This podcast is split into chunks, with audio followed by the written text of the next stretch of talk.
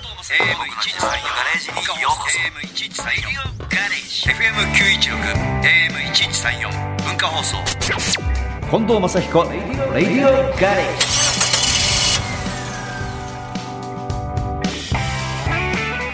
近藤正彦です僕の自慢のガレージにようこそこんにちは。日曜日のガレージクルー文化放送アナウンサー、砂山慶太郎です。まずはオープニングのメッセージご紹介しましょう。えー、ラジオネーム大阪の由美子さんです。ありがとうございます。夫と私は同い年で、今年は還暦なんですが、うん二人の息子たちがサプライズで温泉旅行をプレゼントしてくれました。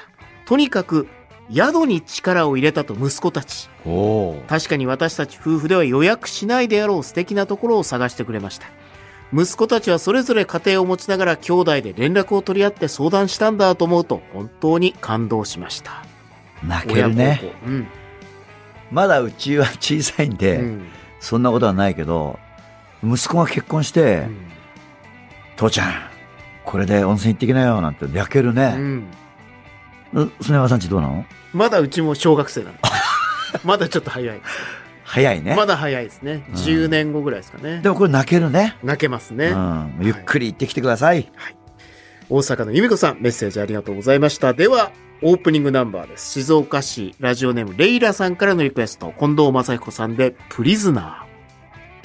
レイラさんのメッセージご紹介しまはす。いえーコンサートが終わって友人と別れて一人になるとよくこの曲が浮かびます。いつも全力で楽しませてくれるマッチを舞台袖で見守り、両手を広げて癒しの笑顔で迎え、そっと背中をさすりながらアンコールへと送り出す。そんな妄想が止まりません。なんかライブってやっぱいいんですよね、うん本当に、うんまたライブが始まるとこうした メールがたくさんね、うん来て嬉しいですねね、途中もいいですけど、やっぱ余韻もね、ね帰り道のなんか余韻もいいですよね。はいありがとうございましたレイラさんからのリクエスト、近藤正彦さんで、プリズナーでした。 FM916 AM1134 文化放送近藤正彦レディオガレージさあ、ガレージには先週に続いて、薬膳アテンダント、食文化ジャーナリスト、そして全日本サバ連合会広報担当、サバジェンヌの池田陽子さんにお越しいただいています。今週もよろしくお願いします。お願いしますよろしくお願いします。まあこの番組はまあこれまでまあ焼肉寿司鍋カレうんーいろんなものにハマった方に来ていただいて焼きそばもありましたね。ありましたねねで2週連続でサバですか、まあ、はい先週一応薬膳ですよね。あ薬膳ですね薬膳の中でのサバが。サバの比率高かったですよねサバもう途中からそうですね。でもサバすごかったです。我々の知らないサバの世界。そうです、ね、血の巡りをね、ぐはいるんぐるんよくしてくださる。でも基本、はゆるゆやるく。薬膳ですからね、基本は、はい。お願いしますはいで、まあちなみに池田さんはサバの本を2冊ですね。はい、ゆる薬膳の本は5冊出している。うわーサバのすごい本の2冊ってすごいですね。釣りの本じゃないですよこれね釣りの方のサバの本釣りじゃないですね。うんはい。食べる方ですもんねそうですね。日本全国のサバを取り上げたうん、サバが好きという本と、サバを使った薬膳のサバ薬膳簡単レシピという本を、はい。出しています。サバジェンヌの池田さんは実際、自分でサバを釣られたことあるんですかサバを釣ったことがないんですよ。いけません ね。一回行かなきゃダメでしょ、それうね。 ん。ダメですよね。サバはやっぱりそうすよね海で釣ってはい。これがサバなんだっていうのを、どこかで一回経験してもらった方がいいかもしれないです。そう僕、ですね釣り大好きなんで。サバ釣られましたかサバ邪魔すんですよ。もう大きいものを釣ろうと思って、餌つけてやると、小さいサバが全部食べちゃって、で、その小さいサは、バ揚げても、はい。料理のしようがなくて、でもやっぱり揚げちゃったもんだから、うんはい。家持って帰って、はい。なんかね、揚げ物にしたりね。うんあー、無理美味しいですよ、なでも。そうですね。ええ小サバは小サバでニ美ン味ニしいクですとなよんね。か、あの、生姜と醤油みたいなので、カラカラっと揚げて、もうつまみには、あビールから焼酎ですよ最その後日。本酒でもう何も覚えてないんですよ、もう。覚えてないです。最高ですね。最高ですよ。最高ですね。サバらしいです。サバらしいです。はい。あ、素晴らしいと、サバらしい。はい。サバ業界、つい言っちゃうんですよ。サバらしい。お疲れサバですとか、お疲れサおバ。疲れ様です。ごちそうサバですとか、それやっぱり、大衆酒場でもやっちゃいそうですよ言っね。ちゃいますね、ももうおじさんの息入っちゃってるってことですね、もうう。ね。自然に出ちゃって困りますね。サバンザイとかも。サバンザイ。いただきましょう。いただきましょうこのギャね。グをはい。お疲れ様です。お疲れサバです。一応あの本のあの、はいはい。紹介うん。読んでいくと、えーこんな症状にはとりあえずこれ食べとけぐらいの手軽さ。居酒屋でもコンビニでも缶詰でもドリンクでも OK。にもかかわらず、薬膳のおかげで月10万円の化粧品代が3000円に、体重を5キロ減と書いてあるんですけど。本当ですかそうですね。やっぱり薬膳を始めたきっかけが、はまずなんか肌にガタが来たなっていうのがあって、まあ、その当時、結構しシミが気になってて、はいはい。女性の場合、何か気になると肌が、はい。まず化粧品を買い漁るんですよね。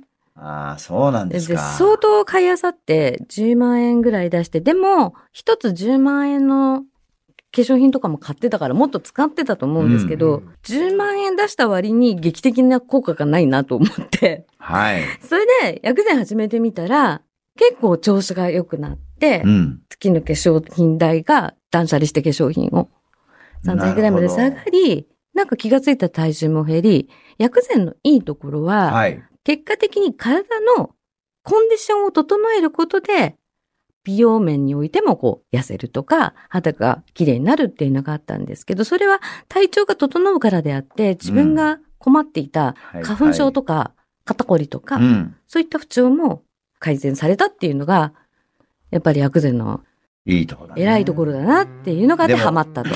わかるんだけど、美味しいもの食べたいじゃないですか。その、薬膳系、薬膳系って言われると、まあでもサバはね、はい美味しいですけど、はい。 例えばの話よ、今日はイタリアンに行きたいってなって、なんかあります前菜で、薬膳、これはいいよ。要するにパスタとはいピザはなんか残り、はい最後にちょろちょろっと食べたいみたいな。パスタとピザは食べない方がいいですかね。いや、全然いいんです。うん。例えば、あの、薬膳において、ストレス解消にいい食べ物うん。であるんですけど、うん香りのいい食材なんですよ。うん。セロリとか、はい。春菊とか、三つ葉とか、シソとか、あと、ハーブ、バジル、はいはい。パクチー。パクチーもそうですパク。チーも。パクチーね。なので、逆に、ストレスを感じている時にはう、ん。イタリアンのハーブどっさりのパスタとか、おー召し上がっていただくといいですしう、ん。あとそのストレス解消のために、そのハーブと組み合わせたいのが、ホタテとか、うんアサリとか、あとイカとかなんですよ。ストレス解消はは。い。なので、例えばホタテのカルパッチョみたいにすれば、はい。ハーブとホタテでストレス解消薬膳みたいになりますし、全然イタリアンでも和食でもうん、洋食でも自分にとって必要な食材が入ってればいいので、うん実践可能みたいな感じでうす。んやっぱりさ、よくよく考えてみると、まあ、普段からそれを実施するとなると、頭の中に入っとかなきゃダメだね。はいどっか行ってメニューをパッと見たときに、あ、これはどことどこにいいから、ちょっとこれとこれた食べようかな。毎日そうじゃないとさ、その場だけ食べればいいもんじゃないですもんね、ホタテだって。そうですね。うん。なので、覚えておいて、思い出したらうん食べるっていうぐらいの意識を持っていただ今く。日はイライラしてストレス溜まったからホタテちょうだいって言ってすぐ治るわけじゃないですもんね。そうですね。コンスタントに。うんなので、先週お話しした、うあん。のアンチエイジングにいい黒食材なんかは分かりやすいと思うので、はいはいはい。しょっちゅう黒キクラゲとか黒豆とか黒ごまとか海藻類、はいはい。それから黒酢、黒砂糖は若返りにいいので、うんこれだったらですよ。黒いもの食べればいい。頭の中に入れといてね。入れとければ。うん。で、黒くなかったら、黒ごまをかけてしまえばいいんです。どこにでも。なるほど。マイクロごま持っててね。そうなんです。はい。うん。と。か、海苔なので、ちょいちょいこう自分でもあの、もずく酢とか、あの、スーパーで売ってるじゃないはでいすか。はい。なので、もずく酢に黒ごまうん。かけて、あと、そもそも黒酢も入ってるやつ多い入っので、てますねうんそうするともうもずく薬膳、若返り薬膳みたいな。ああ、なっちゃう。はいあれ。白なんでしたっけ喉です。白は喉喉のトラブ ルです。はい。肌はなんですか美白はサバです。美白またちょっと新しいの来ましたよ。新しいの来ましたよ。え、サバはちょっと美白にいいんですかそうなんです。サバはシミ、クマい。や、でも色白いですもんね、池田さんね。サバのおかげ。サバのおかげサバのおかげ。うん日に焼けてる場合じゃないよね、俺ももそうですね。う。サバ食おう。サバです、サバです。さあじゃあ曲いきますか。はい、曲行きましょう。はい。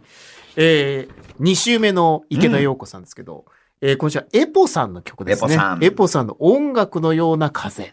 いい曲ですねう。ん。これはどうしてでしょうかはい。シティポップがシティ最ポッ近プがね。シティポップブね。ームになっているということで、エポさんはすごく大好きで、うん。もっともっと世界中の方に聞いていただきたいなと思いまして。跳ねてまますよね、エボさんなんか常にね。元気な感じでね。元気です。素敵です。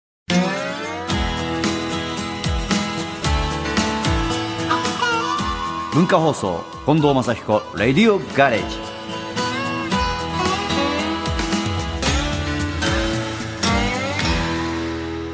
さあ、ガレージトークのお客様、薬膳アテンダント、食文化ジャーナリスト、そして全日本サバ連合会広報担当、サバジェンヌの池田陽子さんです。後半もよろしくお願いしよまろしくす。お願いしお願いしま。ますすまあ、いよいよあの、最終章に入ってきましたけど、はい。これ、この言葉をちょっとご紹介したいと思うんですが、うん。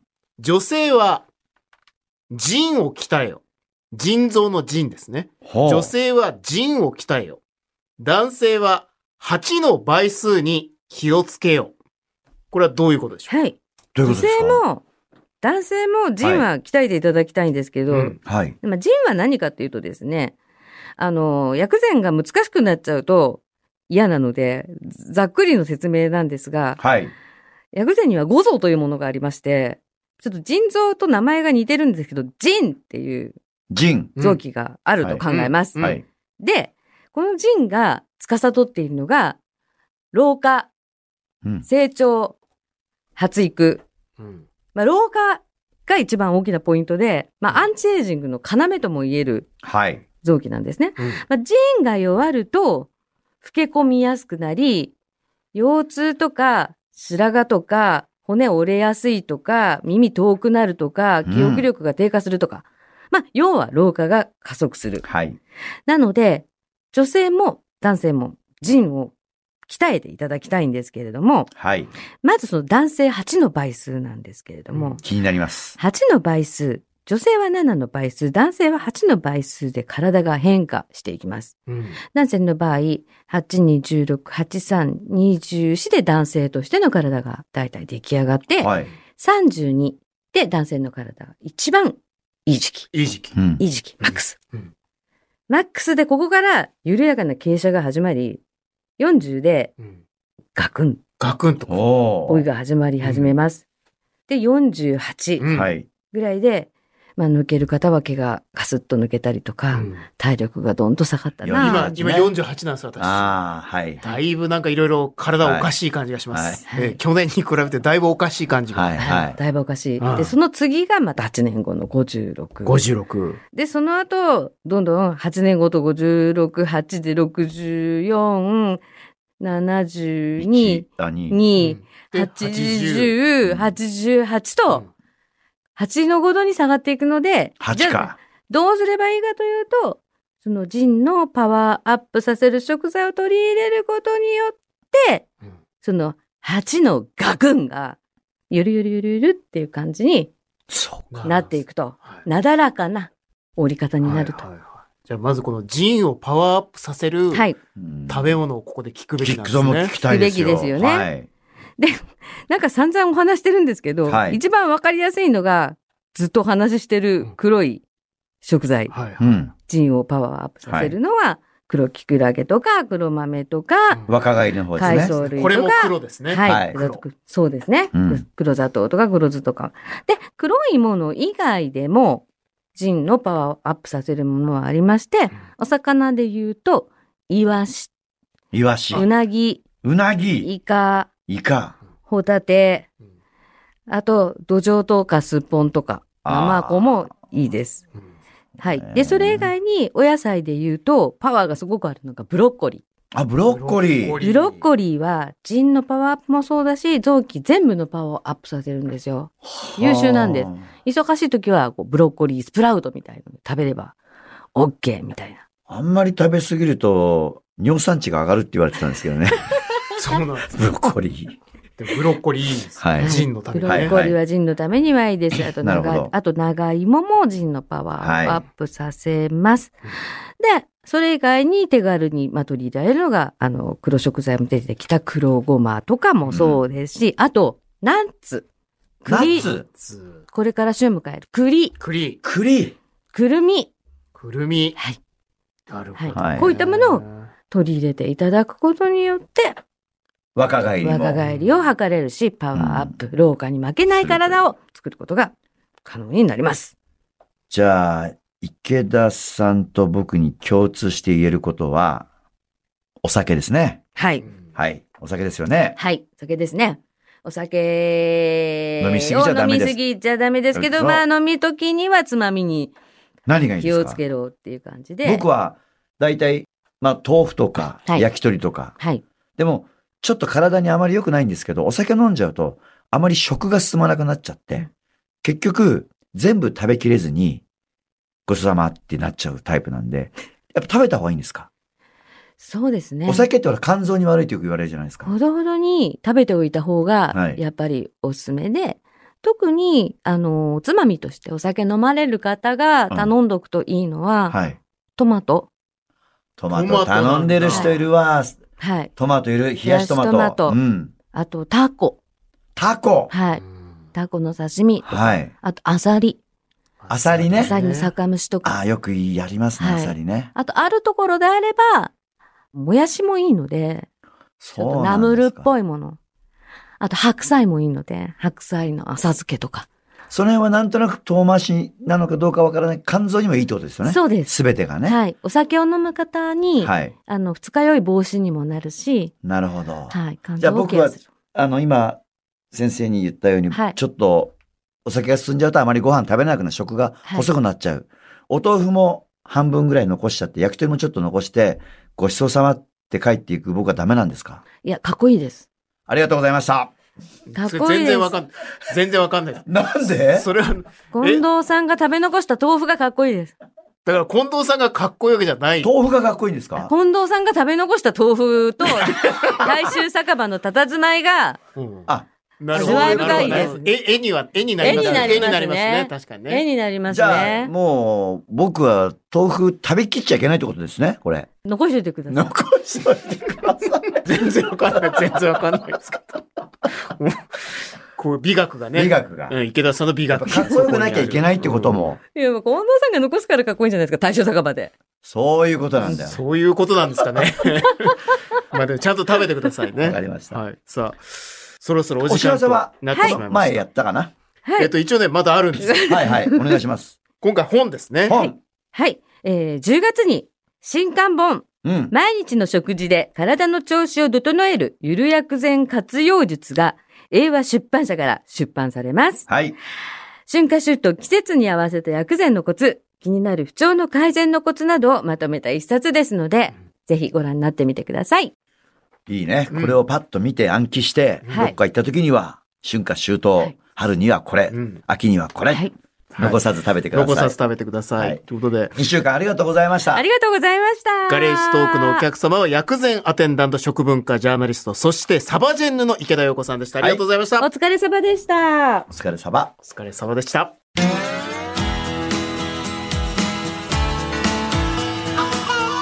文化放送近藤正彦「レディオガレージ」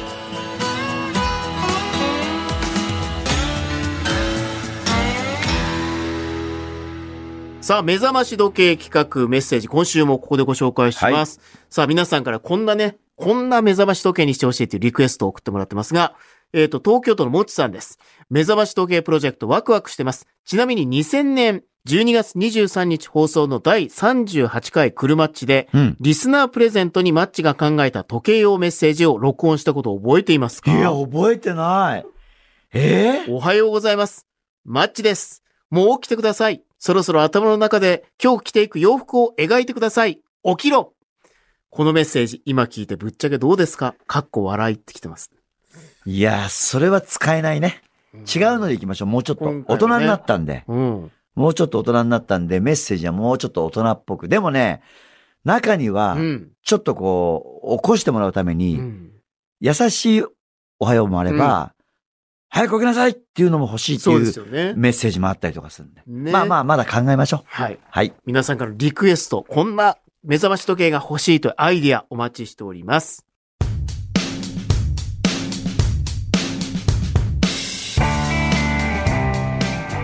2週間目2週間目。どうでした池田さんまあやっぱあの、 残していく冷ややっこがかっこいいっていう。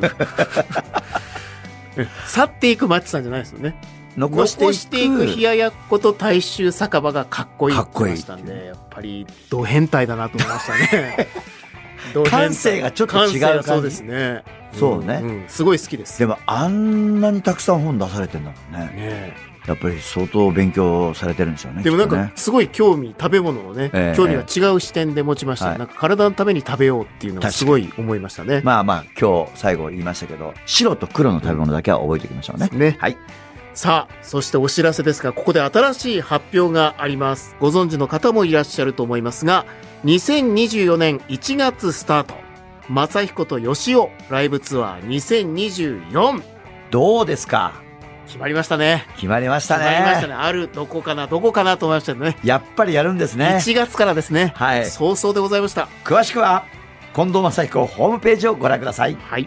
そして、マサイコ近藤還暦ダッシュ59ライブツアー2023-2024。えー今日24日が兵庫県加古川市民会館ですね。えーそして30日が茨城。その後、静岡、大阪、京都、山形、福島、滋賀と続いて11月28、29日が東京となっています。はいえーそして12月忙しいですね。11日、12日、月火でディナーショー、12月、風のバラット東京公演、ホテルオークラ東京平安の間で行われます。12月15日金曜は北国新聞創刊130周年記念のディナーショー。はいそして12月23日土曜日はマカオでコンサート。そして12月26、27日がディナーショーの大阪公演、ホテルニューオータニ鳳凰となっています。いつ休むんですか年明けはもうね、まさこと吉尾いやラだイってブツアーです。リハーサルもあるからそうか。もうだから、うんカウントダウンも、うん。お正月もなしでうん。 7月の19日まで突っ走ります、まあこれも還暦ダッシュというはいこの看板に偽りなしですね。頑張りまダッすシュですよ。はい休ませませんよっていう。近藤正子レディオガレージは皆さんからのメッセージをお待ちしています。メールアドレス、近藤アットマーク JOQR.net、KONDO アットマーク JOQR.net、XQ、ツイッターは、ハッシュタグ、近藤正子レディオガレージをつけて参加してください。聞き逃してしまった方やもう一度聞きたいという方は、ラジコやポッドキャスト QR でもお聞きになれます。メールお待ちしていますレディオガレージここまでのお相手は近藤正彦と日曜日のガレージクルー文化放送アナウンサー、砂山慶太郎でお送りしました。また来週このガレージでお会いしましょう